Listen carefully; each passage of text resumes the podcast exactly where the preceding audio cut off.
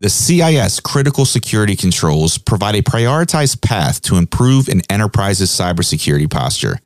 Version 8 includes some exciting updates to keep up with the ever changing cyber ecosystem. The CIS controls are now task focused and combined by activities rather than by who manages the devices, decreasing the number of CIS controls from 20 to 18. The 18 controls contain 153 safeguards, which you formerly knew as subcontrols. Safeguards are still prioritized into implementation groups, or IGs, with IG1 defining essential cyber hygiene. The updated CIS controls point to existing standards and recommendations, along with V8 supporting information, products, and services are updated and available to help you with implementation. Learn more about CIS Controls version 8 by visiting cisecurity.org slash controls.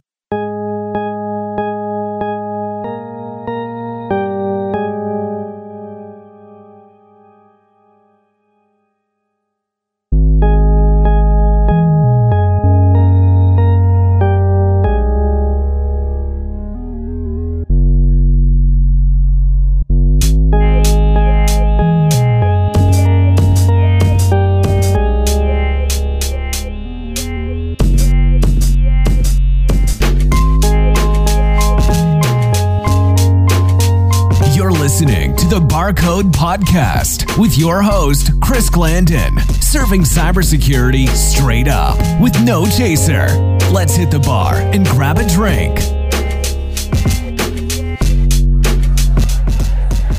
Kyle, what's going on, man? Yo, what's up, Chris? Not much. My damn phone is still giving me problems. I can't get on the web, and when I finally connect, I keep having other issues. Damn, man, that sucks. I know a guy who's about to walk in who will know how to get me connected, though. Okay, cool. Well, in the meantime, let me get a drink. You got it, Chris. It's going to be a quick shot called hologram.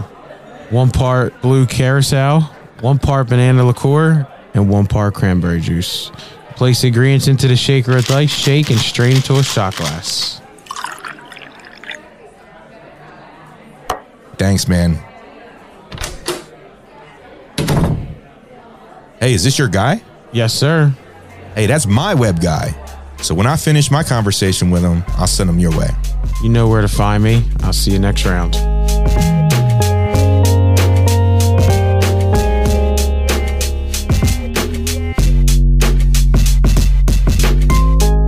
I'm here with three gentlemen deeply rooted within the realm of security, data science, and the digital ecosystem. First, we have Mike Elkins. And for those that don't know Mike, he is not only on the Barcode team, but he's also a top performing technology evangelist and a true veteran in the IT industry. What's going on, Mike? Hey, what's going on, everybody? Happy to be here. And uh, next, we got Rohan Light. Rohan has been on Barcode previously, um, but besides that, he's also a true virtuoso at data perception, AI, ethics, GRC, and beyond. Rohan, welcome back, my friend. G'day, mate. Uh, glad to be back. And also joining me is Charlie Northrup, co-founder of NeurSciences, a software technology, architecture, and solutions development company that provides their artificially intelligent digital brain applications to integrate, manage, and automate the things that truly matter to us. He is also laser focused on the digital transformation of the web into an ecosphere of ecosystems operated by and for the benefit of intelligent agents working for individuals, households, and organizations. So, Charlie, thank you so much for stopping by Barcode. It's an honor to have you join us. Um, it's my honor, man. This is going to be a lot of fun. I'm looking forward to it all day.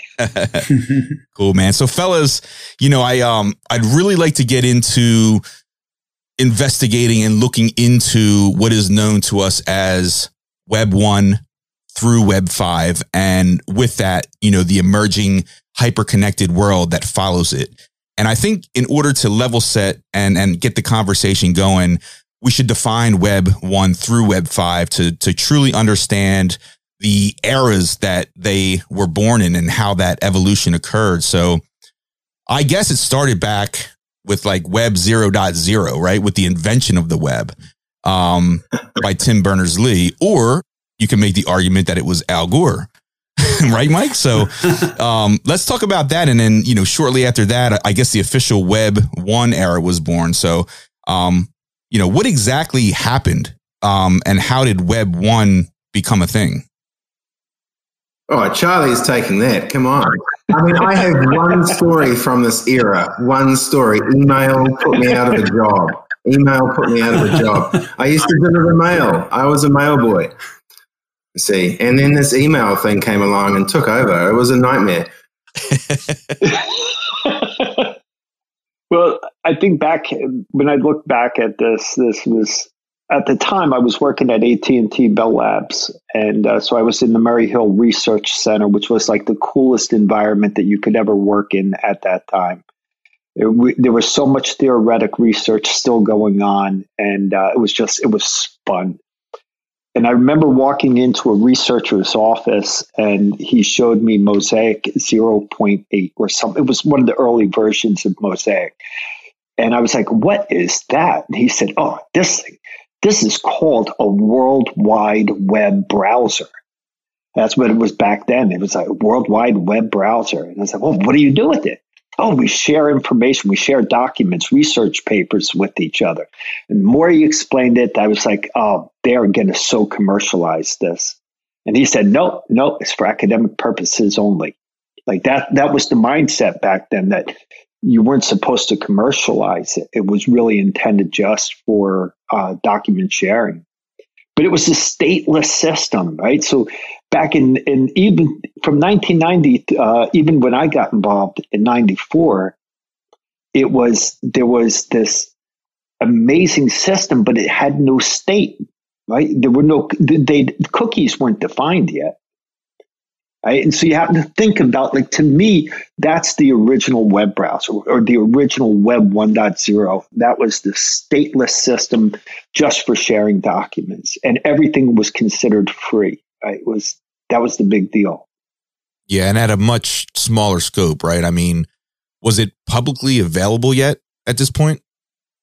Well, it was primarily distributed through research. Um, so if you're in the research area or if you're in academia, you could get a web browser and start running it. Okay. And even though it was developed originally um, uh, at the University of Illinois, what happened was that there were some, as the specs started to appear, people started creating free versions of it and, and were selling their version of it. And so people now suddenly were able to get their hands on on a web browser, especially once it was ported to Windows, that was a big deal, right? Because remember, back in the, in the early 90s, everybody had Windows. And so uh, as it started to get uh, moved over to the Windows platform, uh, more and more people started jumping on it. But so this is Web 1. Now, I have to I have to clarify because Mike asked the question earlier about Al Gore. Did Al Gore invent it? And you know, people misquoted him quite a bit. And I think for the record, um, it is fair to say that Al Gore helped to get the grant money for the university to, to really push um, the development of the web. And he also was the one who was out there touting the benefits of the web right? But it was the internet, right? Back then, it was he called it the information superhighway. You, if you look at it, you can still yeah. find that reference. For yeah. sure, it was called the information superhighway, and he got it into uh, the White House uh, when when Clinton Gore um, went into the White House. He was the one who bought it with him, and then he got the UN on email. So he did a lot to help um, promote the benefits of the web without a doubt. Um, there, you can't, nobody can deny that. But that was still web. We were still at web one. We were stuck there. I mean, now he would be better known for his climate work, right? I mean, yeah, um, okay. a bigger problem. He's maybe he's a he's a good opener of problem solving. So then, then the, the next big shift came when um, I think there, there, was I can't remember the name of the company. One of the companies wanted to do e-commerce over the web, and I think AT&T was actually the very first company that did a banner ad. Right? No, it was, or was it Pizza Hut? It was one of the two. It was either Pizza Hut or AT&T. But the, the very first banner ad was the most successful banner ad in history because it basically said, uh, you don't want to click on this, but you know you will. And it was something silly like that. And everybody started clicking on it and it linked, it was a hyperlink to another to another site. And suddenly it was this this idea of selling ads on the internet became a thing. But what they didn't have was they still didn't have state, right? So state was the big the big game changer. And the other thing you have to remember, this is really super important in the early days of web, the web or the World Wide Web, you weren't ever intended to be a member. Right? That's something that most people don't really think about. And that matters. And in the end, that's like one of the biggest deals because it, it wasn't built with a membership model. It was intended that you would be a you would be a client and you would connect and you would exist inside somebody else's domain. But you were never intended yourself to be represented in the web. You had no digital twin just for you. Right. So there was no concept of reifying into digital space in that sense. Yeah, none. None. You were only intended to exist inside somebody else's domain. So would that really be considered more of a, a network of networks in that case? Meaning you have smaller private networks that connect to a larger connectivity of public networks? Well, kind of, but you're you you still are stuck in the sense that your point of presence inside the web was always stuck inside somebody else's domain and you couldn't escape out of it. Right? You could leave that domain and go to another domain. Okay, you were fully sealed within it. In other words, that was essentially a, a fixed, yeah. finite, controlled, fully controlled space. Okay, wow. Interesting. Yeah. And you had you had no agency. Yeah. The only thing that you could do is whatever the website allowed you to do. So that would be bubbles within bubbles, and as you say, the only functionality is one hundred percent prescriptive guided. There was mm-hmm. once you entered that pipe, you were going to come out the other way, um, the other end in a, in a completely known way. So then they said, okay, so let's let's see if we can solve this. But it was because Marc Andreessen left um, the university and joined up with James Clark, and they were going to start a new co, a new company. And originally, they were going to develop some kind of a PlayStation or something like that, but um, they ended up taking the uh, the, the license for the um, for the World Wide Web browser and server, and they started commercializing it and this is when it started showing up on on those five and a quarter inch floppy drives. Remember? so how did they commercialize it? I'm just I'm just curious how they how they pushed that. Well, they got the license for it, right? Okay. So they went to the university. It was like a million dollars. You had, I think it was through Spyglass Inc., which was their monetization engine for the university. And so you get a license, and it could be wrong in the million, but it's something like that. That gave them the right to start distributing it. And they called it the Mosaic browser. And then the university said, oh, no, no, no, no, no, no. We own that name. You got to come up with your own name. And so that's when they came out with the uh, Netscape communicator. That's how that, that's how that started. You, would get the floppy drive and you'd, you'd, put in your Windows box and you'd start up the web browser. But what Andreessen's team did, which was really, really cool, was they added cookies. They called it magic cookies at the time. And they added this idea that because you were never intended to exist inside the web, what they would do instead is um, they would allow the server to set cookies at the browser side. And so that the next time that you went to that same website, it would already know who you are. And that became, that was the most significant change to, um, to the web suddenly, right? That, that was a big deal. Would that be more of the identification of the end user on the other side and tracking of that?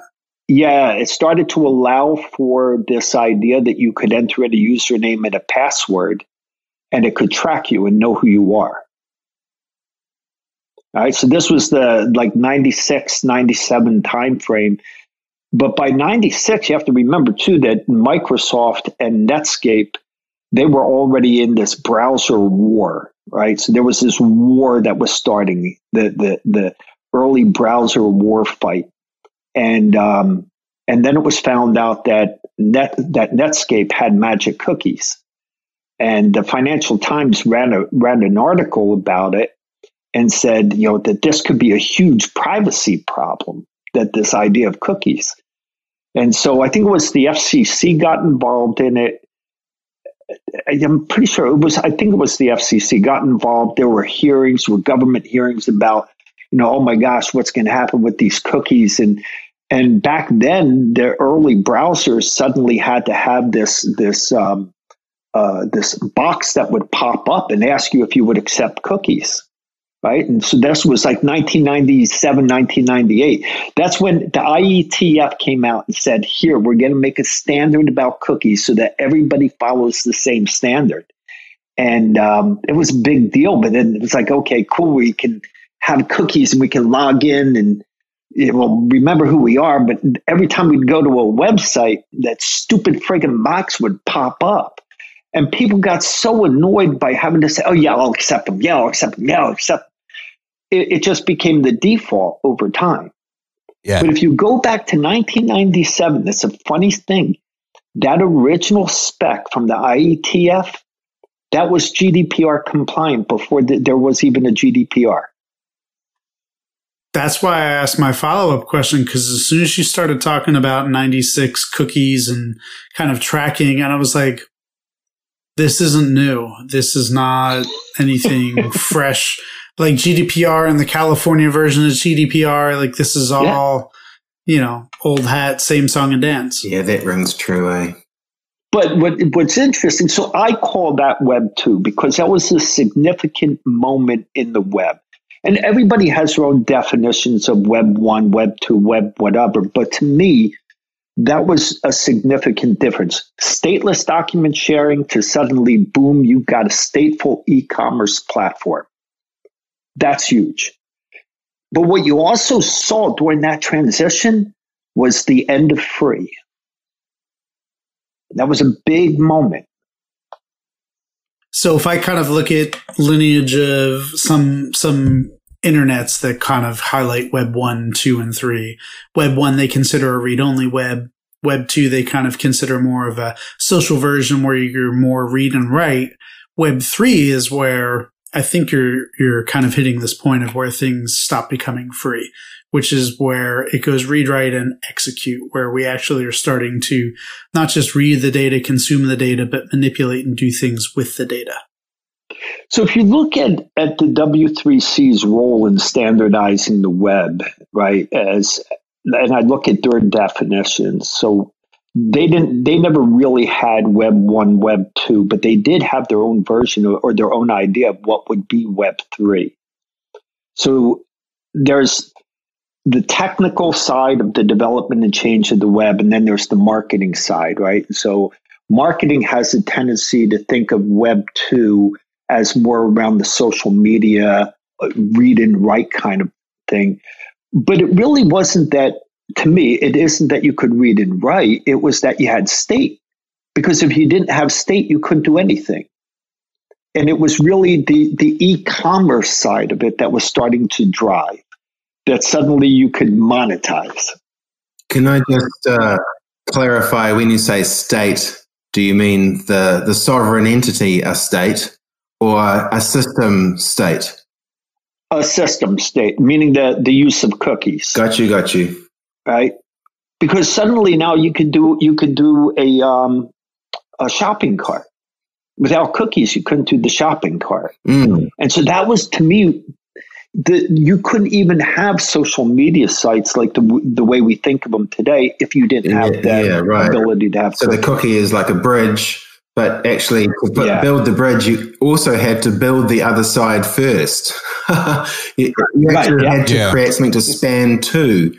Um, and that was the genius of it. And no, no wonder it got commercialized and uh, well financialized. Because, of course, if you say 97, 98 was that cutover period, well, 2008, 2009 is the global financial crisis and over over financialization of badly datafied um, uh, uh, data was a big part of that, right? I mean, it, it crashed within 10 years, that early model, even after surviving the dot com bust. Right. You remember that back then they were paying they were paying people like seventy five bucks an hour to sit there and write HTML. that, was, that was crazy time.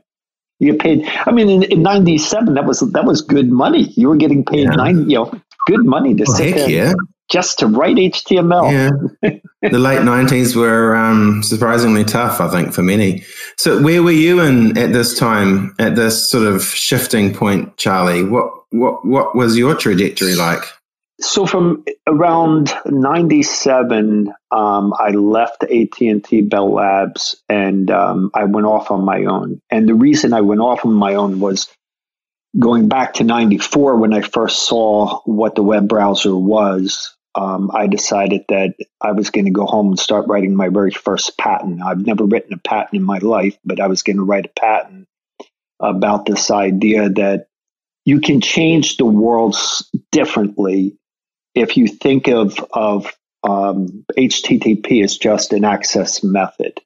And so I it, I got to explain just a little bit more that around the same time um, I had met a, uh, a, researcher named Rick Greer at AT&T, and he wrote a database system called Daytona. And Daytona could handle a terabyte of data in 1997 faster than Oracle could.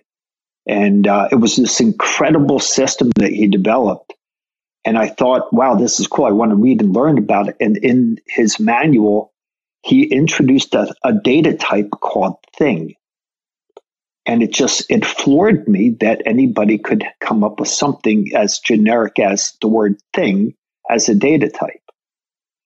And that set me down this long road, a long journey uh, along the way about what is this idea of things and and how does that impact um, the way we think of computer science. So I had stopped and said, you know what? There's this. I got this crazy idea that you can move the protocols outside of the application, shove them inside, and suddenly we would be able to just say it's an access method. We don't care how the access method it works. And I put together a first patent application and filed it by uh, 1997. I got my first patent and I turned that into a patent portfolio of about 10 patents, which became a really cool defensive patent portfolio. And uh, then I sold it off and um, in 2007 and then um, started on my next part of the journey, which is where I'm at today. But before we get into that, yeah. I want to just wrap up one thing about Web 2, 3, 4. Okay. So we had Web 1 stateless, Web 2 suddenly has state. What is Web 3? In 2007, the W3C had come out with their own idea of what Web 3 would be, and they actually called it Web 3. And it was Web 3 or Web 3.0, and it was a, uh, a semantic web. And Tim Berners Lee started on the journey of the semantic web, but it never really took off. And it wasn't until 2000 and I think 14 when Gavin Wood through Ethereum came out and said, "Hey, you know what? We could we could develop a new Web three, and it's going to be Web two, the stateful web, uh, blockchain, and smart contracts." And so that became this new idea, a, a redefinition of Web three. And since that time, people have been redefining what Web3 really means um, just because they can. was that the first time an, an actual label was applied? As in Web 3? That was 2007 by the W3C. There's actually a PDF you can find online with that reference. Okay. Yeah, I was curious when the numeric value, you know, Web 3.0, 4.0, 5.0 you know, when that label was applied? I think I don't know when they actually started labeling it, but okay. I do know that Gavin Wood he had he had a really good intent in trying to say, hey, there's there's a different thing that we could do, and that's that we should we should think about the blockchain and smart contracts as being part of the web infrastructure. But it wasn't a W3C sponsored thing. And as a result, um, it really became more about marketing, right? And so when you look at what was the underlying problem that he's really trying to solve, right? That uh, to me, that's the most important thing here. What's the underlying problem?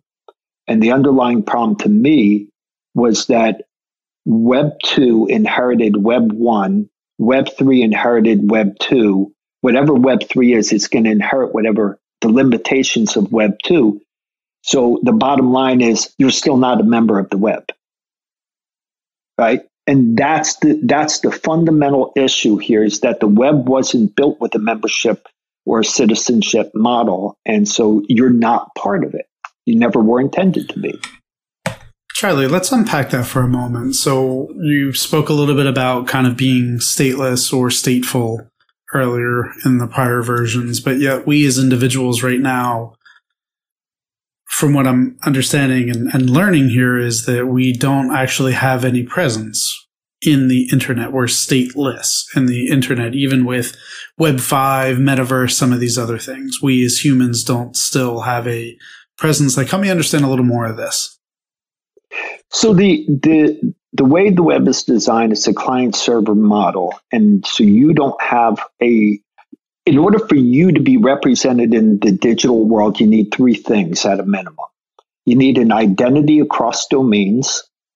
You need an agent, a sense of agency where you can control the exchange of value between domains.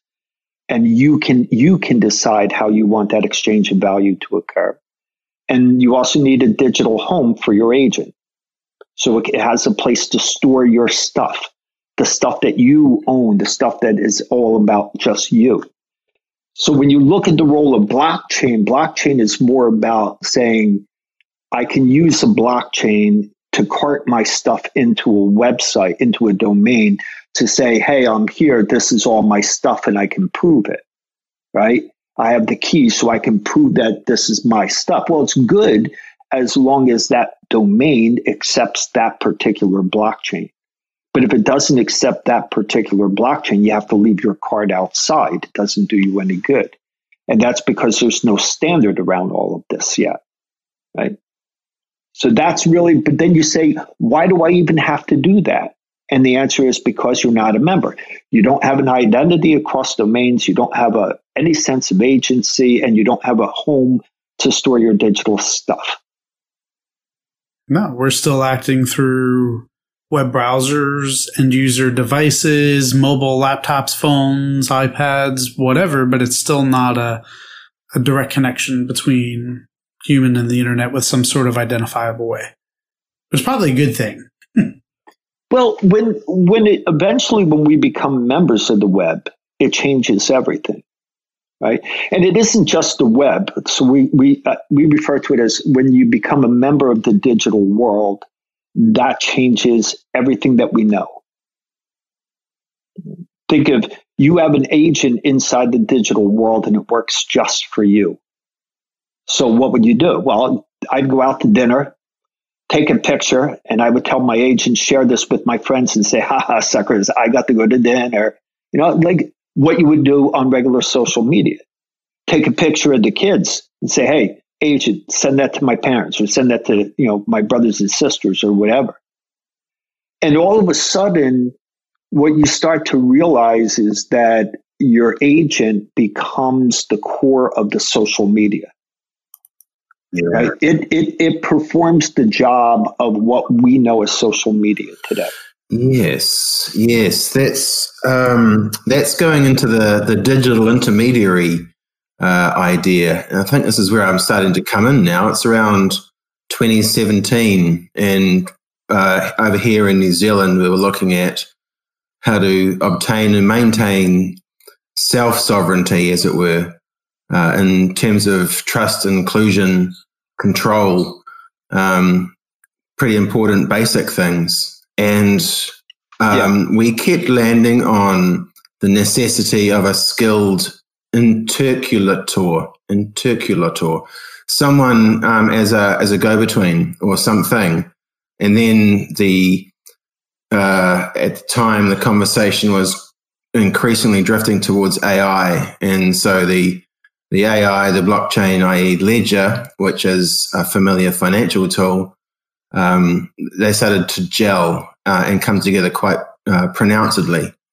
And I think um, this is where you're going with membership.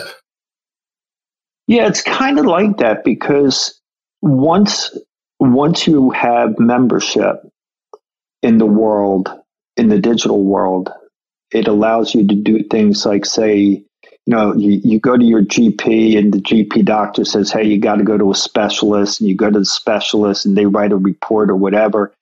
And, and then you want to get it back to your GP and just trying to make that happen because of HIPAA and various rules about data privacy. It's really, really difficult. But if you had an agent, yeah, all of a sudden it's just like, Hey, agent, send this over. Yes. Um, it simplifies it. Similar to if you have an underlying medical condition, you might have a MedicAlert bracelet. So no matter who might come across you, they have access to some um, empowered information. You've empowered it. You've established its exterior to you. Mm-hmm. It happens to live in the in the in the analog world, not the digital world. But the same idea applies, doesn't it? That essentially yeah, you have a, a set of mm, fundamentally independently obtain defining information that links back to you. And then once you start to think about it, here's here's a really good example. Right? So you have a digital agent and I have a digital agent. And what happens is you're going to write something up, or I'm going to write a story and I'm going to try to sell it to you. And so my agent sends it to your agent and says, Hey, you guys, you know, this is the, the write up. You know, are you interested in publishing it? And you agree, um, but then your agent pays my agent for the the use of the story. Okay. So what we have there is we have a creator economy where my agent and your agent are exchanging value. Right. So it's that exchange of value that's really super important at the moment.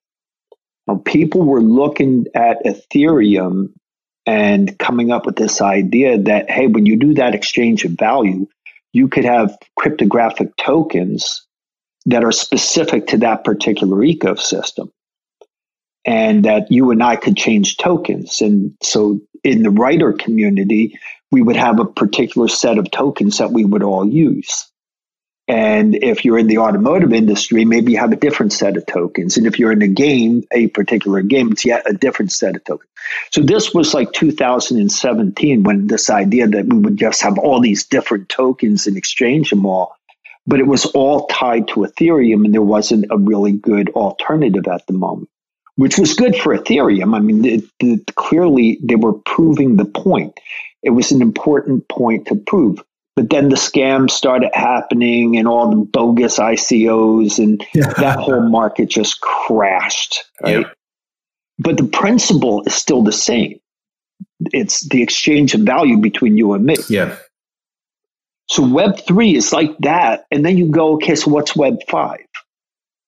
And so in Web five, that's Jack Dorsey saying, wait a minute, you can't do what you want to do, this exchange of value between ecosystems using just one blockchain like Ethereum. It really should be Bitcoin. And Bitcoin and smart contracts as a, and as a blockchain, that that should be the, how you do that exchange of value.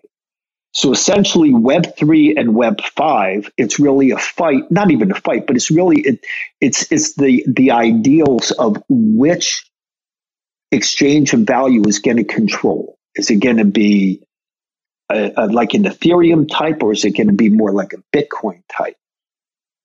And that's that's the difference between them. That sounds like a pretty minor difference to me. Oh, it's actually huge but aren't you talking? Didn't we just say that the establishment of cookies was a, a critical um, point we passed, and now we're talking uh, which or which endpoint uh, between Ethereum or Bitcoin is uh, sort of acting as that financial intermediary. Mm-hmm. Where am I? because when you when you look at the underlying essence again about what is the cryptocurrency, why is it really important? It's because it doesn't rely on the web protocol. And so by not relying on the web protocol, you and I can both be members in that exchange. I got you. Right. And so it goes right back to this the, the fundamental problem. We're not members of the digital world. So I may muddy the waters here a bit with kind of this next train of thought. When I look at current state of the internet and forget about web one through five, I just look at where we are today from mm-hmm. a what's going on in the socioeconomical current environments. And I see things like NFT and metaverse and metaverse is not just a Facebook concept. It's really just a, a virtual world to live and work in, in, in a, a broad sense. And I see a lot of folks spending real capital, US dollars or other denominations on assets in this virtual world, like virtual land, for an example. And I, I have not yet made that connection between an exchange of value because in the real world, right? I, I want to take Charlie out for a drink and buy him a bottle of whiskey. There's an exchange of actual value. Yep. Uh, you know, we, we understand in the physical world what value is. Now in the virtual world with Ethereum, you have things like digital contracts and there's a lot of extreme value in those digital contracts and the code that could be written in to both protect both and multiple parties. Mm-hmm. There's a lot of reasons for that. But how do we, like, how do we as most common folks who aren't as experienced as you in such the history of the fact that, you know, cookies have been around since 1998 and Ethereum as a principle has been really around since 2014, 2015 with blockchain or whatever. Don't quote me on the years. How do, how do we kind of be able to stay moderately aware of what's going on when these things just change so fast behind the scenes that even as a technologist, I struggle to keep up. Yeah. And it, that's always the problem. But, you know, the, we look at the world differently and um, we spent we spend a lot a lot of time in r&d going back to the thing model for a moment. And um, and, and we started to come up with some really crazy abstractions which just changed our way of thinking completely. So in essence the database that rick Riordan created on this idea that there's a thing what he was referring to is entity data. So it's all, all the nouns, right? It's all about the, the data model and the nouns. And those are the things that he was referring to. But you contrast that with the sign hanging at IBM's office. And it used to say, don't just stand there, do something. And it was that moment when you go, well, wait a minute. Is a thing just a noun or is a thing also an action? And then it became, well, what came first? Right. So it became a chicken and an egg problem. You know, so how do you solve it? Well, for the chicken and egg problem, you solve it by ordering it both on Amazon and then waiting to see. see what gets there first. but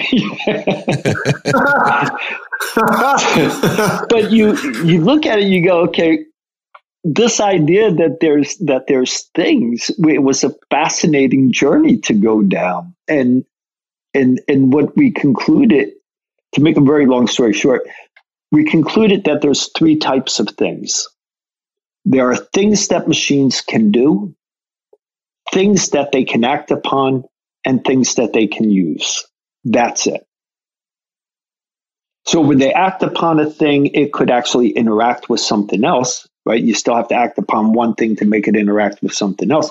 But you essentially have three types of things things that machines can do, act upon, and use. And then it became, Michael, the, we got into this idea what if you could actually create a single data structure that represented nothing more than just a thing? And if you could do that, you could say, I got this thing here, and it acts upon this thing over here and all of a sudden you create a graph, right? This thing acts upon that thing. So it's a graph. And if I can create a graph about just that simple relationship, I could create a graph of 10,000 of these relationships. And if I could do that, I can now interconnect all of these together into a giant, what we call the multidimensional graph of things. And that became the brain of a digital, it became the digital brain for our robots. And suddenly we were able to figure out the, the Alan Turing problem. In 1950, Alan Turing said, we ought to build a machine like a little kid. We ought to let it interact with and within its environment and learn. And the machine should be able to uh, adapt. And so that's what we spent the years trying to figure out was could you actually build that machine? And did you need any special hardware in order to make it work? And in the end, we built it using nothing more than a Raspberry Pi. True story. Go Raspberry Pi. so the highly underrated piece of kit. the first prototype was built using a Raspberry Pi. It was really a fascinating prototype because it allowed us to say, all right, let's take this Raspberry Pi as an example. Let's attach a thermistor to it so we have an internal temperature. We'll, we'll attach an external temperature thermistor to it. We'll attach some um, ultrasonic sensors to it so it can detect movement. We'll put a thermopile on it so that we can t- determine the difference between temperatures. And we'll put a speaker, a GPS, and a microphone, and voila, look what we can do. And so we realized, in a real simple example, we realized that we could put it inside a vending machine, right? And so when you press F4, the speaker would play, What else can I do for you today? And it would turn on the microphone and it would listen. And whatever anybody said to it, it didn't matter because it wouldn't understand anything at all about what the what it was. It's not in the graph. It was a coded response. Right. It was just a coded response to get you to say something. But what it could do then is it could say, what was the topic that Mike was talking about? What was the topic that Chris said, right? Just tell me, figure out what is the topic. And when enough people ask about the same topic, it could reach across the network and go to our bookstore and say, hey, people are asking me about changing an airline flight, about renting a car, about finding a hotel, because it's a machine that's sitting in an airport. And the other machine, which is sitting in a, in a, a middle school, it wants it's saying, hey, I got people asking me about where the local Pokemon is at, right? Because it's in a middle school. And so each machine starts out identical, but each machine reaches across the network and gets books teaching it the language, the things that it needs to know for the environment that it's in. And so now the machines, even though they started out absolutely equivalent, each machine adapts to its environment to learn something different. Just as in each and every human being is unique in their own data set, experience, history, past, and perceptions. Exactly. So that's that's the work that we focused on. And then we thought, well, wait a minute, this is an interesting concept because if the machine has a digital brain, and, it, and uh, the only thing the machine can do is stuff in the graph. It can't do anything. If it's not in the graph, the machine can't do it. So it can only perform the things that are inside its graph. What if we put application protocols into the graph? Give it more freedom to do what it needs to do within the confines of its world. Exactly. And then you could also allow it to escape, meaning that it wasn't bound anymore to the web. Mm. Could a machine have a graph, an internal graph, have a knowledge base, have a vocabulary that it can use and and and not be connected to the web? And the answer was, yeah, we could do that. So when you talked about building this with the Raspberry Pi, like what kind of a what year are we looking at when when this occurred? So this was in 2000, I think it was 2015 when we um, when we got the prototypes up and running. And um, the I actually had this was fun. I had this really bright young guy helping me out because he was doing the hardware, and um, he had just finished his sophomore year in high school. right, so he just true story. He was in the STEM class, and um, he was he was a rock star, and so he uh, he joined up, and I said, Alex, here's what I need you to build, and he said, okay, I can des- I, I'll put all the pieces together. What's it for? And I said, I can't tell you, just build it. and uh, he he he really wanted to understand it, but I was like, here's the problem, dude. You're you're under 18. I can't you can't sign an NDA. It would hold up in court. Right. And he said, Well, what if my parents sign it? And I'm like, No, man, it doesn't work that way. You're still under 18, regardless of who signs it. And so he uh, he he helped me to build the very first prototype for this. And um, when he turned 18, true story, I got him a birthday cake and on the top of the cake was his NDA. So we had his NDA printed right, right on the top of the cake. What? that is a power move. Just be, that is a power move. It, it was well. You got to make sure your all bases are covered, and he's at the point where, hey, just sign it before you eat your cake, bro. uh, I had I had a couple of uh, uh, these high school students working with me over the, the years, and it's really fun working with them because they're they're still free thinkers, right? And it's all about that free the ability to free think that you haven't been you haven't gone down the journey from um, going through college and now getting more honed in on one thing. You still have this more generalized ability to think freely Right? And so when I would talk to them uh, about the graph, I could explain the graph. Once we filed the patent, I could explain what the graph was about. And um, just going through that and explaining to them, they're like, got it, understand it. The graph knows everything. Like it became, it became really ingrained in them very quickly that there's this idea that put everything into a graph and inside the graph is a thing and that thing is the vocabulary and inside the vocabulary is a mini graph of all the things that it knows how to do.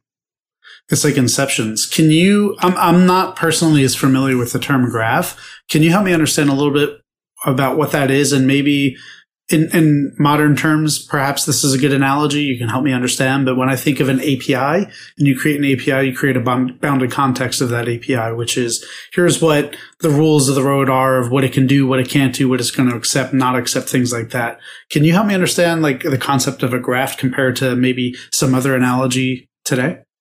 Sure. So the, the, basically a graph from our viewpoint, the graph was just, it starts out with one circle and that one circle is just what we called a thing. That's it. And, and it had no other definition other than that circle is a thing. And then we drew a, another circle and we said, this circle is also a thing. And now what we're going to do is we're going to draw an arc and we're going to connect the two of them. And so now this thing is somehow related to this thing over here. And it allowed us to do something that you could never do in RDF. In RDF, RDF said you have a subject over here, a circle. You have a line that connects it over to another circle. The first one is the subject. The second circle is the object. And the arc label on the line connecting them, that's called the predicate. The problem with RDF is that you can't do what's called ranging over the predicate, right? You cannot range over an arc label. That's not allowed in graph theory. So what we did is we had to come up with a way to say there's a thing, such that there's another thing, such that there's a third thing. And by having the three circles or three nodes, it allowed us to say the first node is the subject, such that there's a thing, and it's the predicate, such that there's a thing, and it is the object. So we had three circles there, and we were using existential quantifiers to connect them all together.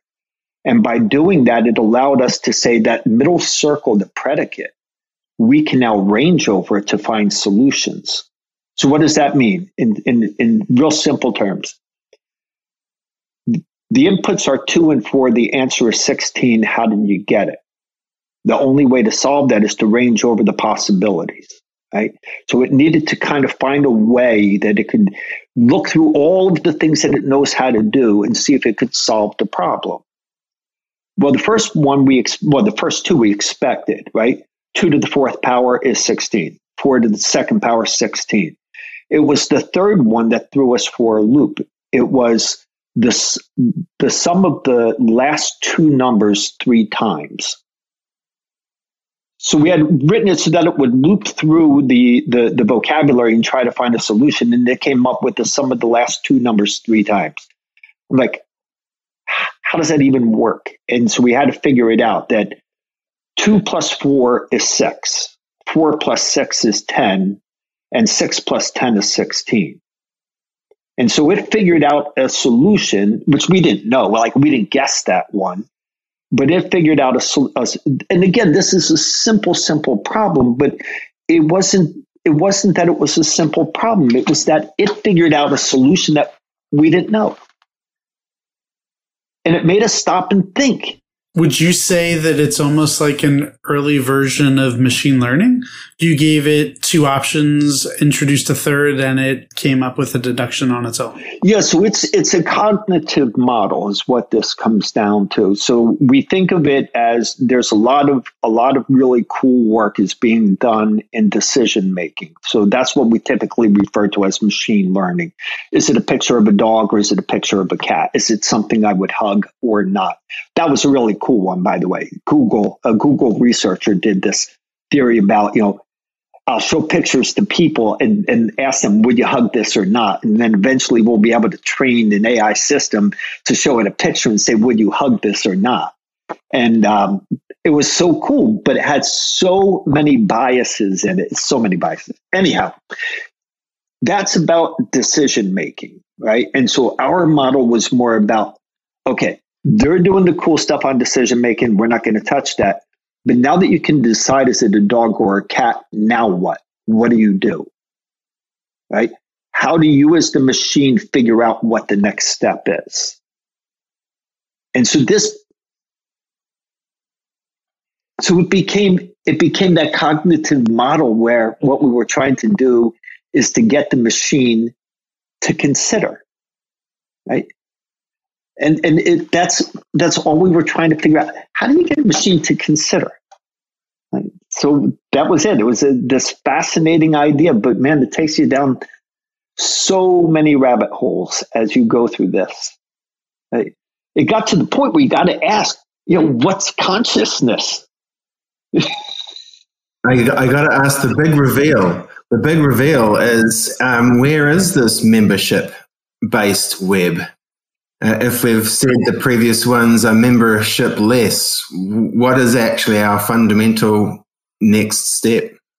So the the next step it, it gets it gets more and more complex as you go along because you start to realize that now that we can build this giant graph and we understand how the graph works and why it works the way it does, the next fundamental question that you have to ask yourself is who should control it.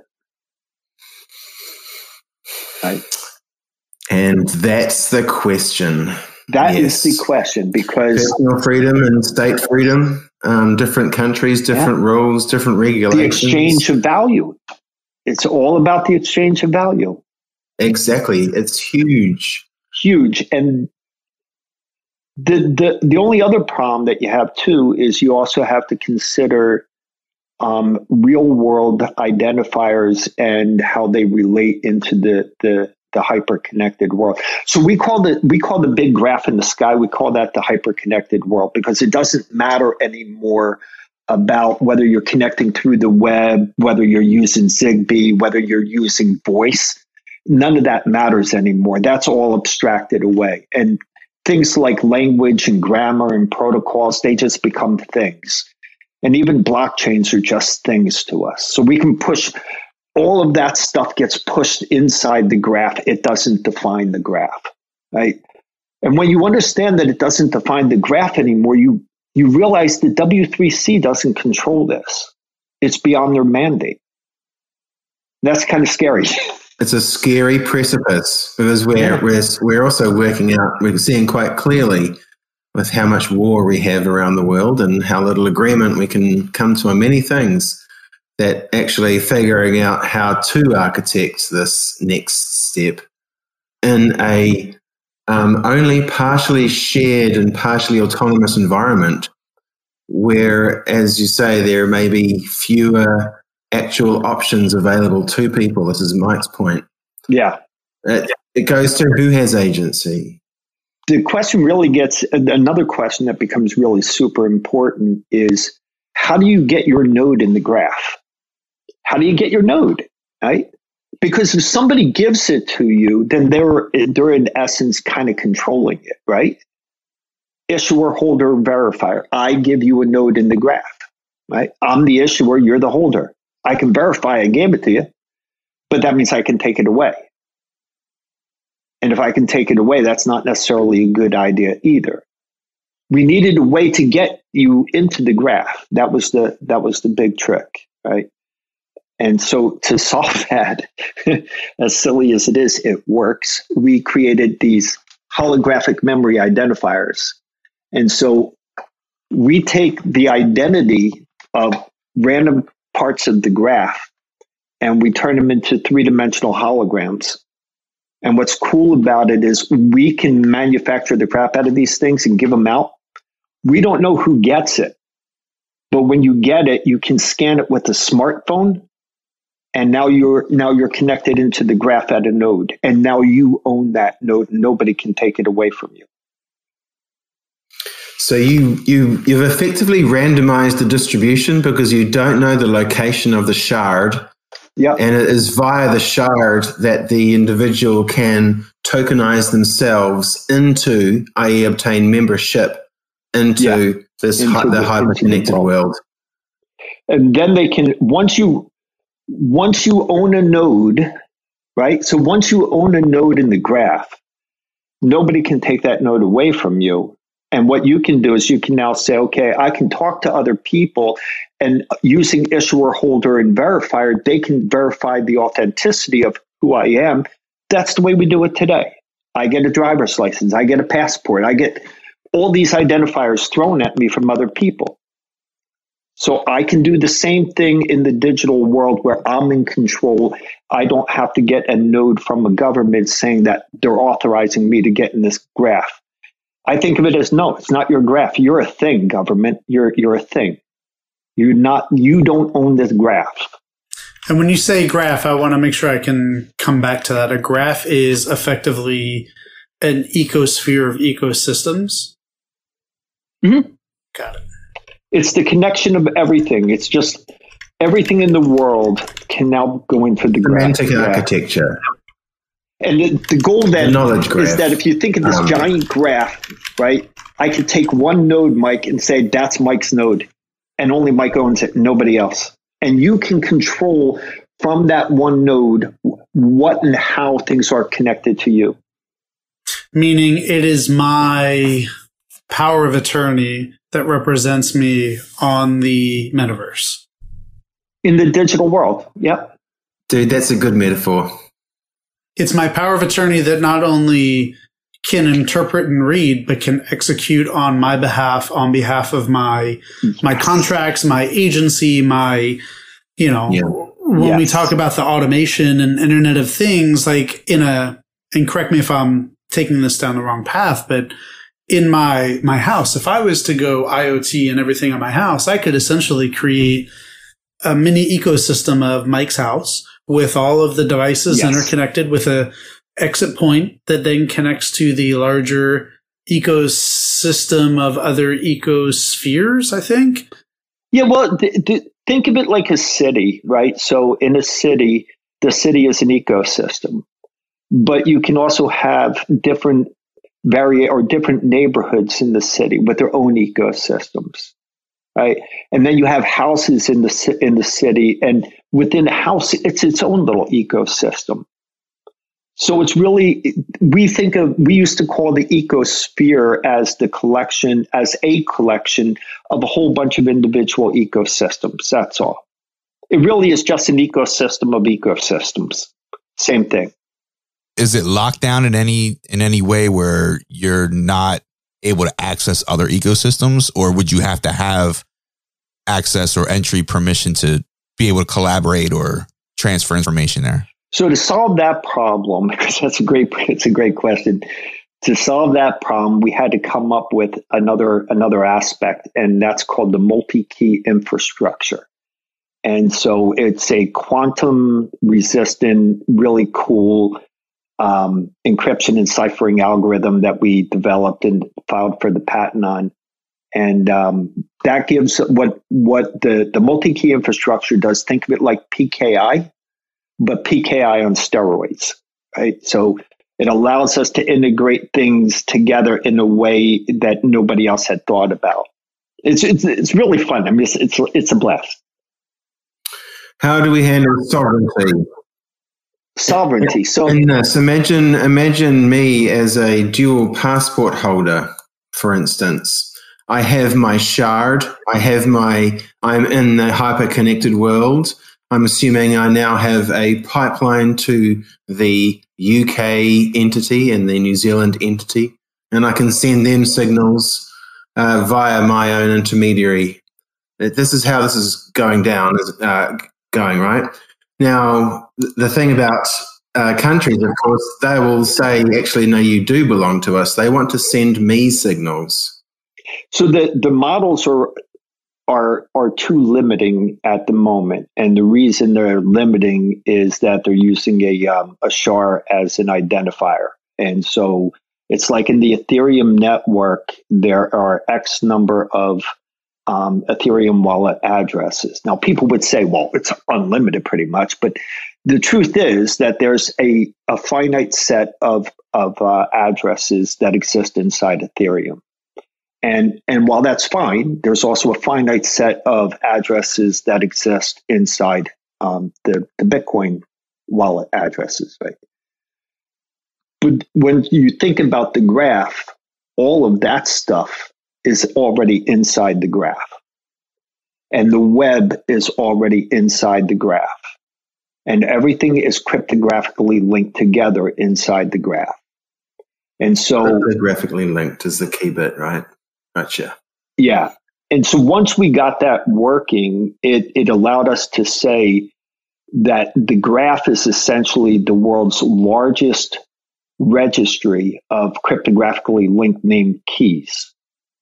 And that allowed us to then go, okay, once you've got all that stuff inside it, you start to realize that the graph is never ending and yet everything is already cryptographically linked. It doesn't matter. All you have to do is put a name in, and it cryptographically links it into the right spot. And then it continues on. And as you start to build out the graph, you can appreciate it once you realize that a node, I can say, I want to add a thing into the graph. And the thing that I'm adding is a graph and all of a sudden it gives you a, a, another dimension of the graph, right? And now you go, well, wait a minute, it's still linked, it's cryptographically linked. And so all of these things and all of these graphs are already linked together. It's just a matter of where do we start. So I have to ask a really odd question here because I know we kind of had some intentions of the direction of this podcast, but this is going in a in a very interesting direction, Charlie. And, you know, if you'll allow me a little bit of leash here to hang myself, I would love to follow a little bit because when I hear about a graph and a graph and I hear about the what a graph is, and then to your question earlier, which we totally skipped over, not intentionally, just by the nature of life, is, you know, what is consciousness when you start talking about the decision making and the building and and then that kind of ties into some conversations that we've had with Rohit and some other folks outside of this, which is like quantum physics and yin and yang and binary mm-hmm. ones and zeros. Like, I don't really know what to make of this because this is just the more I learn, the more I'm like the whole universe and the world we live in and then the internet. Like, it's difficult to really make heads or tails out of anything because I feel like the more I learn, the more it shatters any prior knowledge that I have. yeah, it's kind of like that. It has a tendency to do that to you. Yeah. when when we got the machine to give us the answer that it was the sum of the the last two numbers three times, we had to go back and and and say, well, wait a minute, it, like this is going to take us down rabbit holes we don't want to go down, but we knew we had to, right? Because you had to ask the question. You had to say, at, at what point is an original thought?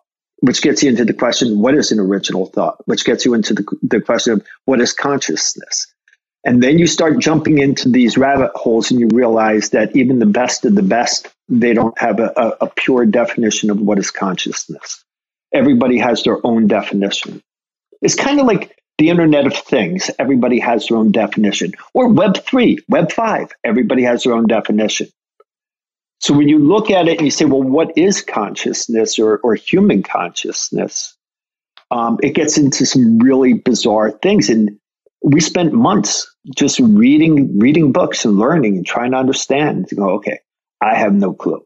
Uh, so I asked my my daughter, um, my my middle kid, and said, "Hey, Britt, you know, you're studying uh, psychology. What the heck is consciousness?" And uh, Brittany explained to me that it's it's all the things that you know at a moment in time. And I said, "Well, say that again." It's all the things that you know at a moment in time, and that actually that stuck. And I was like, "Wait a minute, the machine it knows things," and so it became the definition that. But the problem was that nobody wants to hear that you're trying to build human consciousness. And when people ask us, are you trying to build human consciousness? I simply say, we don't have to. There's a well known method to do it, usually involves a man and a woman. Been doing it for thousands of years. Not a problem. Okay. We don't have to do that. But we still needed an answer. What the heck, you know, what is this? And so um, I started reading about John Searle and uh, John McCarthy because McCarthy wrote a paper called Ascribing Mental Capacities to Machines. And John Searle argued back that you cannot put human consciousness in a thermostat. And they went down this long, long battle. But in the end, what John Searle explained was you, the best that you can do is you can, well, first, Human consciousness is something that forms in 100 billion neurons in your brain. You're all born with a brain. You got 100 billion neurons. Human consciousness forms in there, right? It doesn't form immediately, but it forms in there. So the best that you can do is you can observe it. And if you can observe it as a causal observer, you can create a model about how you think it works. And if you create the model, somebody can create a computer implementation of how you think it works. And at best, all you have is a computer implementation of a model created by a causal observer of something that is intrinsic to nature. You never have the original thing. And I thought, this is beautiful. Beautiful, beautiful, because now I can answer it, right? Go to bed, three o'clock in the morning and jump up and go, oh my God. My wife's like, what's the matter? Said, it's the corollary. It's all about the corollary. Nobody ever said the corollary. If you can't build it, you can't be limited by it. And all of a sudden, we had something different. And so, what we call it is we call it robotic consciousness. And robotic consciousness is just a model of human consciousness, but it's robotic. It's done by a machine. Now, will it be as good as human consciousness? Not in certain areas. Yeah. Different but ways. in other areas, it will outperform it.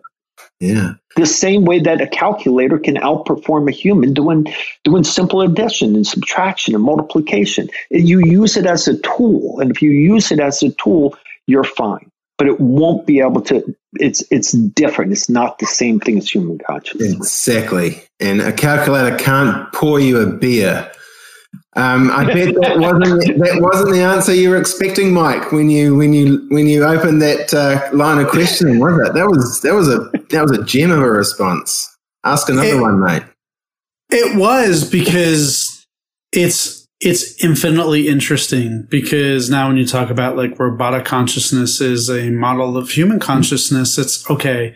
Where did the original model come from? And chicken and egg theory, and then Amazon. like when we start talking about the ability to to build, manipulate, machine consciousness, which of course, when you look at the trajectory of where we're going with, you know, robotic processing and automation and what's going on in factories, it totally leads into a lot of what you're saying, but you're going so much more deeper because it's, it gets to that.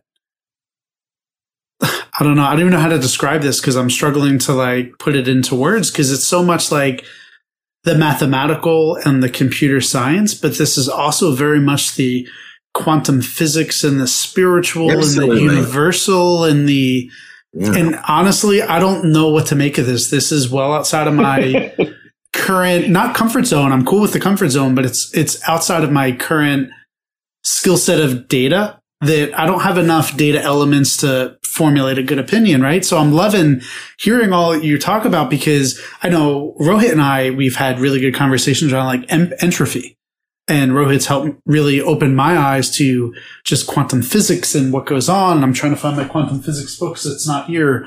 Um, I'm reading the book about like the, the God particle, right? Because I'm trying to constantly understand as both just a human and a technologist and somebody who just loves beauty of the environment that goes on around us, how it's all so intertwined and interconnected and there's this great YouTube documentary, and I may have mentioned this to, to Chris before. It's called Inner Worlds, Outer Worlds. And it very much matches the quantum physics, universal, you know, energy and vibration and, and Elon Musk's 369 with the, mindfulness and current spiritualization and, and they try to kind of bridge that gap. And i'm trying to find my notes because it kind of maps to something what charlie was talking about earlier around an ecosystem an ecosystem.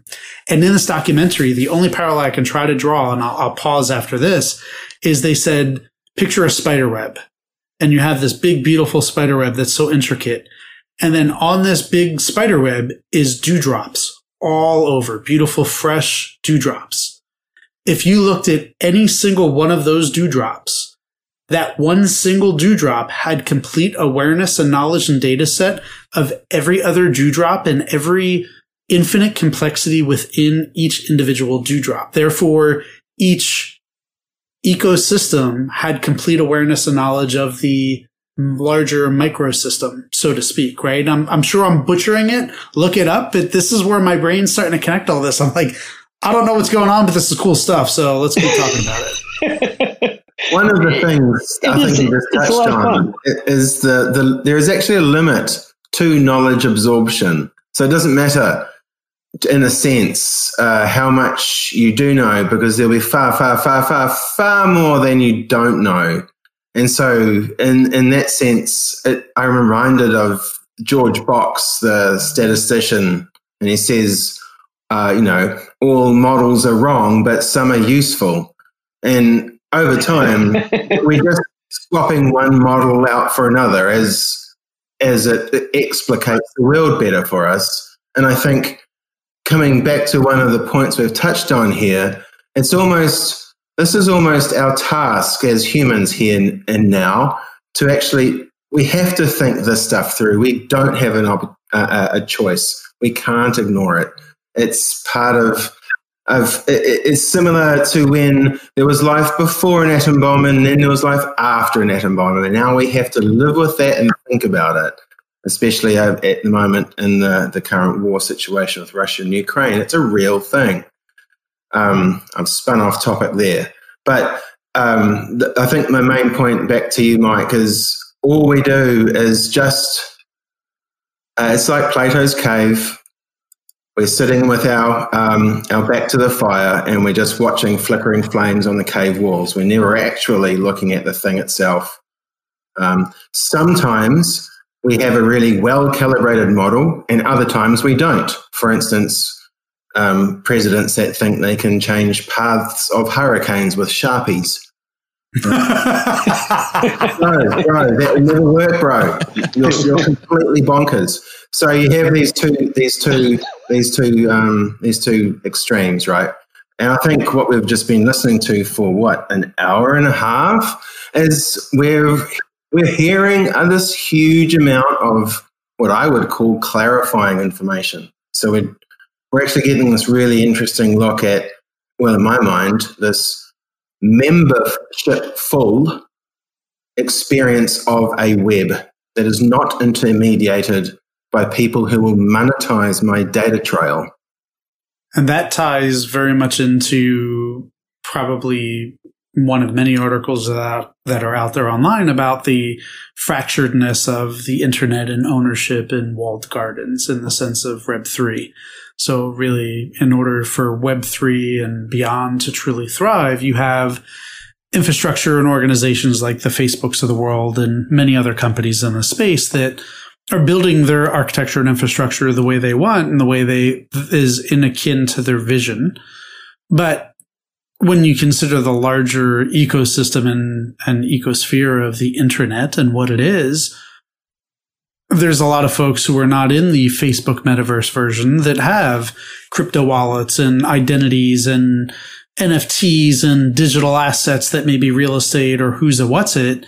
But there's no current system that I'm aware of that allows me as an individual to take a digital asset, whether it's a, you know, an NFT land or a blockchain ledger and be able to transport that across those different, I'll say manufacturers in the sense of this case, because that may resonate a little bit more with folks out there. So the, you can almost look at this as like Nike versus Adidas versus XYZ in some sense, but in the digital space, you have a lot of really big name players with a lot of digital infrastructure and a lot of our data. Um, but I can't necessarily go from vendor A in this metaverse to vendor B in that metaverse or digital world and transfer my assets to be able to transact or exchange value, as Charlie had mentioned. Yeah, you can't automate that. You can't you can't do that across domains in the web, um, or at least not easily. And uh, um, you can't do it using any kind of a consistent identity. And so this goes back to one of the one of the benefits and the drawbacks of solutions like Bitcoin. Right? Bitcoin, the beauty of it was that anybody could participate. Right? that that was the coolest thing. Was like everybody's a member. You just get a wallet, man, download it, boom, you're on, you're connected. Didn't need the web. You weren't going through the web. You were just using peer to peer. Now the downside was that you don't really know who's on the other end of the transaction. So you can't satisfy AML KYC, right? So compliance audits would go out the window. So our world is based on this idea of of um, uh, issuer, holder, and verifier. Right? Somebody has to issue me an identifier that they're willing to verify that I'm legit, I am who I am, or whatever. And I get different identifiers assigned to me for different purposes. My first identifier was that of a gender neutral entity, just like everybody else. Your very first identifier is gender neutral. You're just the baby. That's it. Oh, oh the baby, mom's belly. Oh, the baby. Yeah. And and then you're born, and you're assigned a uh, a gender identity, and you're assigned a hospital bracelet, and your identity, and you're assigned a birth name identity from from your uh, parents. And so and then that gets registered in the county, and then you get a county identifier. At least here in the United States, you get registered in the county, and you get a county identifier, and that starts the process. And then you get student identifiers and blah, blah, blah. But the point is that throughout your life, you're being assigned identifiers and you use them to prove who you are. And the, the, the intentionality is that you are self sovereign only in the sense that you can choose which identifier you're going to pre- present in order to complete a transaction. That's that's the limit of your self-sovereign capability. So you're not self-sovereign in the sense that you get to identify yourself. You're you're it's really self-managed identity. That's mm. that's kind of the the way that people think of it. It's more self-managed identity. But you get the identifiers and you move along. And um, in in the graph, the goal of the graph is that you own the node. You can collect all the stuff, all the identifiers. You can say, "Hey, that node can prove my identity. Go talk to them. I am who I am. I'll present the ID." And so uh, I'm over here. You're presenting it to me. I say, "Who can prove who you are?" And you say, "Oh, that node over there." I go talk to that node. Yep, they can prove. Yep, that's really him. Okay, we move on. uh, how do I get my shard? Here I am, all the way at the bottom of end of the world. Um, what do people what, what, do people have to do? Uh, you know, they're going to come over and uh, knock on your front door.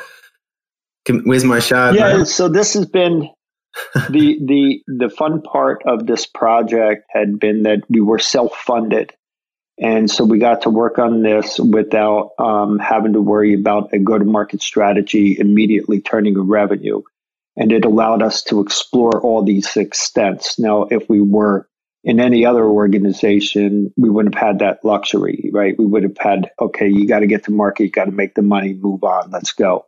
So we did all the hard research and we're just now going through productization. And uh, again, we still don't have any venture cap uh, money in our project. Um, we purposefully have delayed it as long as we can so that we could understand the value. But it still goes back in the end. You still have this giant question about as you as you understand and you can contemplate how it is possible for the entire digital world to be hyper connected and that everything can be interconnected one way or another and then you apply even space time to it and now we can go through time this way and the graph can continuously expand. And as you do all of that you have to still go back to the important question who should control it? And and if we don't do that part of it right, the rest of it doesn't matter. I talked with a, an Air Force general, and I told the general, so you know what? There's a high probability that as the world goes in this direction, because I believe it will, whether it's us or somebody else, it doesn't matter. It's going to go in this direction because it just makes sense. But as you go through it, you know, would wars be fought over this? And if it's used incorrectly, yeah, yeah, for sure. You are so right.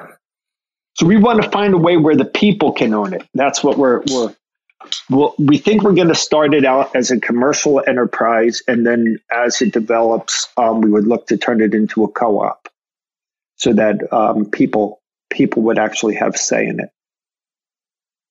So when I hear the graph, and by the way, prior to, to today, I, I had not heard the graph in any meaningful sense, at least in my current data set. How is the graph different than the matrix? Well, it's it, it it's an interesting question, and um, there are times where I think of them kind of as the same, and um, and times where I go, no, you don't want them to be the same because the matrix should be a thing inside the graph and uh, and that's what that's the way I can kind of rationalize it that the matrix is the thing; it's inside the graph. And the graph is the largest entity, right? E- exactly. Okay. It's it's the hyperconnection of people, places, and things, and and it's done in a way that, um, like Klaus Schwab talked about this in 2014 or 15, somewhere in there. Uh, the fourth industrial revolution, World Economic Forum, and he said that, you know, the distinction between the physical, the digital, and the biological spheres are going to blur. And when they do, it changes everything. But he didn't know how it was going to happen. But he isn't the first person to say. Kevin Kelly from Wired Magazine had talked about it uh, a couple of years prior, and he called his his vision. I think it was called Holos, and it was really about this idea of a super organism and that you know all the little organisms all play part in the super organism that's what we are is this super organism moving through time. And so you have to contemplate the space-time dimension of it.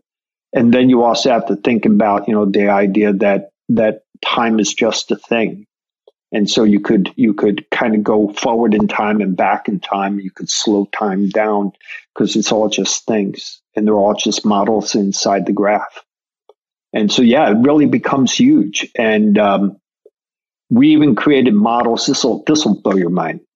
You can create a model of a graph, and you could say, okay, this is one species of a graph. And you can create another model of a graph, and you can say this is a different species, and then you can combine them. Right. So the two graphs can say, I will enter into a contract you got a graph, I got a graph. I'm going to enter into a contract with you and I'm going to bring my knowledge into this contractual graph and you're going to bring your knowledge into the contractual graph and we're going to create a mini graph that has some of your knowledge, some of my knowledge. And this is the graph that's going to run to do something. And in order to keep the graph running, I'll pay for half of it and you'll you'll support the other half. And we'll agree that we're going to keep this graph running for oh, I don't know, maybe 80 years. Or maybe less. Maybe we're going to keep the graph running for, you know, 70 years, whatever. And we both agree, and off we go. And then one of us no longer wants to do it. And so they want to break the contract. So when they go to break the contract, what happens to the graph that's been running? Are they still obligated to pay for it? Depends on the contract. And what it is is essentially it's a model of marriage and divorce. Yeah, it's a it's a model of marriage and divorce of graphs. Then we realized that hey, there was this really cool solar collector that this guy patented. This is really this is like an amazing solar collector. It sits in the basement, collects the sun rays, and builds up energy in the battery. And then the machine's smart enough to know, oh, they're not going to be home today. So what I'm going to do is I'm going to take the excess capacity in the battery and I'm going to sell it back onto the grid and I'm going to make money for them. Yeah, it's small money, but I'm going to make money for them. And the money goes to the homeowner as a credit. Okay, that was the patent. Then we got in on it and we were like, let's put an agent in there. Watch what an agent can do. If we put an agent in there, the agent can learn the concept of money. There's a thing. It's called money. Well, what could I do with it? Well, I could buy upgrades. So how do I get money? Well, convince the power company to pay me in Bitcoins. So if I get fractions of a Bitcoin coming into me, the machine, I could then credit the homeowner, give them half just so that they're happy. I'll keep the other half. And if I keep the other half as an agent, could I buy upgrades and make myself better? Could I find other ways to make money on the side? when the battery's all full and I haven't sold it back yet? Uh, can I find a way to make additional money? Well, if I can do all of that, then I can learn what I am. I'm a solar collector. That's what I am. I'm a solar collector. I make money by selling excess capacity back onto the grid. So if I'm going to do that, then I can also look to see what other solar collectors are out there.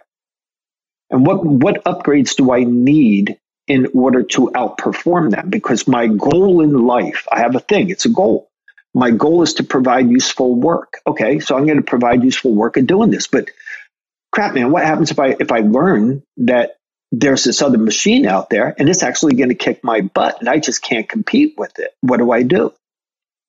And we figured it out. We do exactly what a human would do.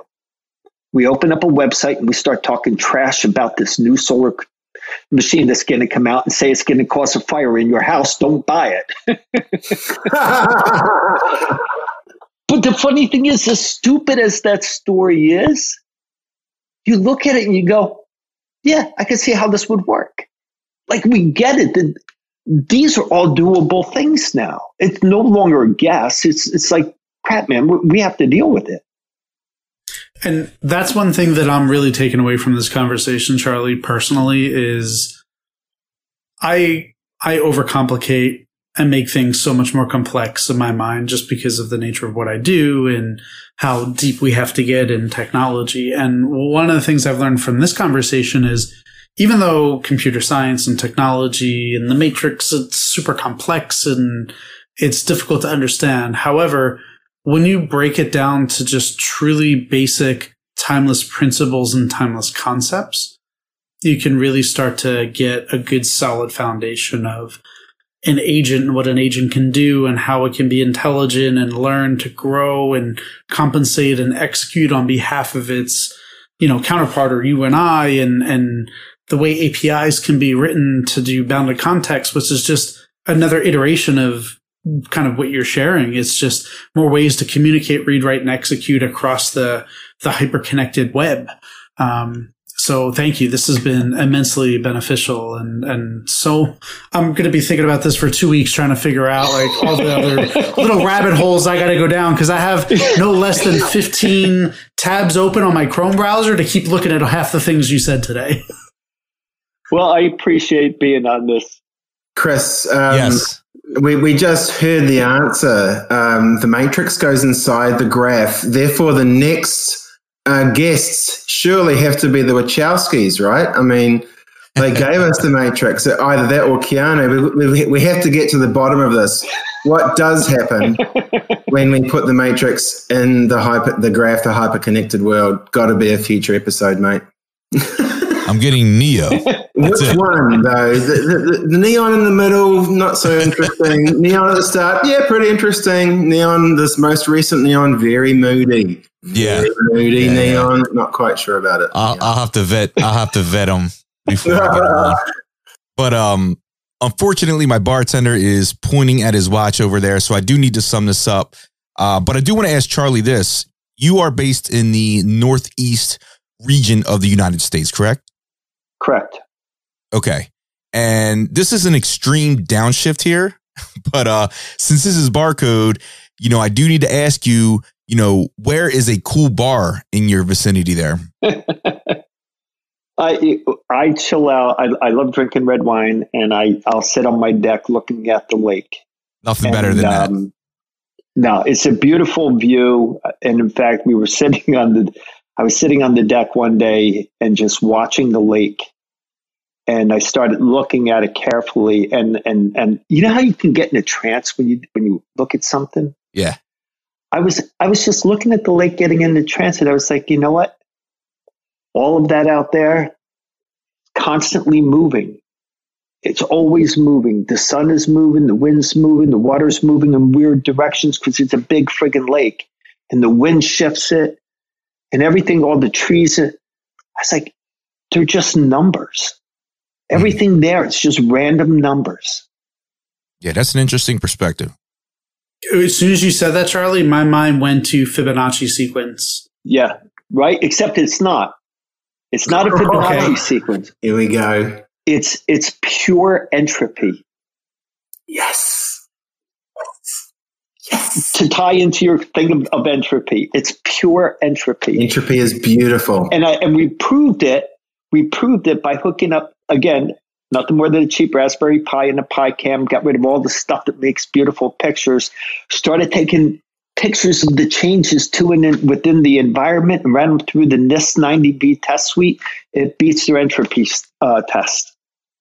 So we have really good entropy coming off the lake. That's what goes in the hologram. I'm speechless, man. That ties it up. All right. Well, I just heard last call here, so I got one more for you, and um, and we'll go around the horn on this one. If you opened a cybersecurity themed bar, what would the name be, and what would your signature drink be called? I have the luxury of answering this in prior podcasts, but for this one, I'm I'm going deep. I'm following the trend here. So the bar name is going to be the universe because everybody's welcome. We want all your money, all your digital assets, and everything. Um, and for the shot, I'm going to call awareness because as you continue to take a sip and open your mind and be aware of the math and the graph and the world around you, even just for a minute as you have a glass of red wine overlooking the lake and the deck, it helps put life into perspective. Love it. Yeah, right. I'll go for uh, I. The thing I keep hearing here is Nexus. Um, if we are in a hyper-connected world, there's a heck of a lot of interactions, and especially as we're adding graphs and graphs. So I'm I'm guessing that the the bar is called Nexus, um, and surely the alcohol can only have one name and only one color. It's entropy, but what color is it? Mmm. See, does that, does that Well, once you once you observe the color, it'll change its state. It meant it had There you go. colors, which meant that there was uh, a little bit more entropy to be obtained there. Nice. I'm gonna go with the hyper bar. The hyper bar, that's a good one. Going with the hyper bar, and there's only one drink, and it's called Thing One. and and the and it's unlisted ingredients, so you have no Oh, idea what's in it. And you've been taking notes. yeah, that's good. That that's. I, I I think I'd have to go with uh, the hologram Nice. and um, uh, the the drink would have to be it would have to be just called the thing Oh you know no, because you want the thing Chris. Yeah. and everybody's gonna everybody's gonna want the thing that's it I'm going I'm going Simple. down to get the thing. That's it. You know exactly where I'm going. said Pan Galactic Gargle Blaster. Of course, there's only one bar at the end of the universe. well actually you you could you could just say it's a thing right so why why go there because it's yeah, a thing no, you're right. that's it it's all about the thing It's almost like that old adjective who's on first and what's on second and who's on third and whatever. All right. All right, guys. Thank you so much. Um, Rohan, Mike, Charlie, it's been a pleasure being able to speak to you guys, and I would love to keep the conversation going. Um, you know, as as the web develops, I think our conversations are going to be endless as well. So, again, you guys take care, be safe, and I'll see you soon. Thanks, bro. Thank you, man. thank you very much everyone thank you for having me on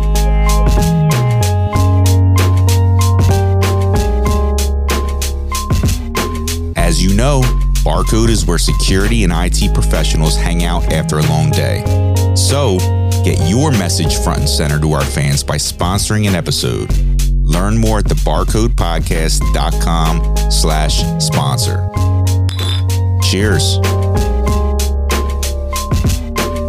Unfortunately, it's time to shut the bar down for this episode. Thanks for stopping in. See you next time. We'll save you a seat. Be sure to check us out at thebarcodepodcast.com.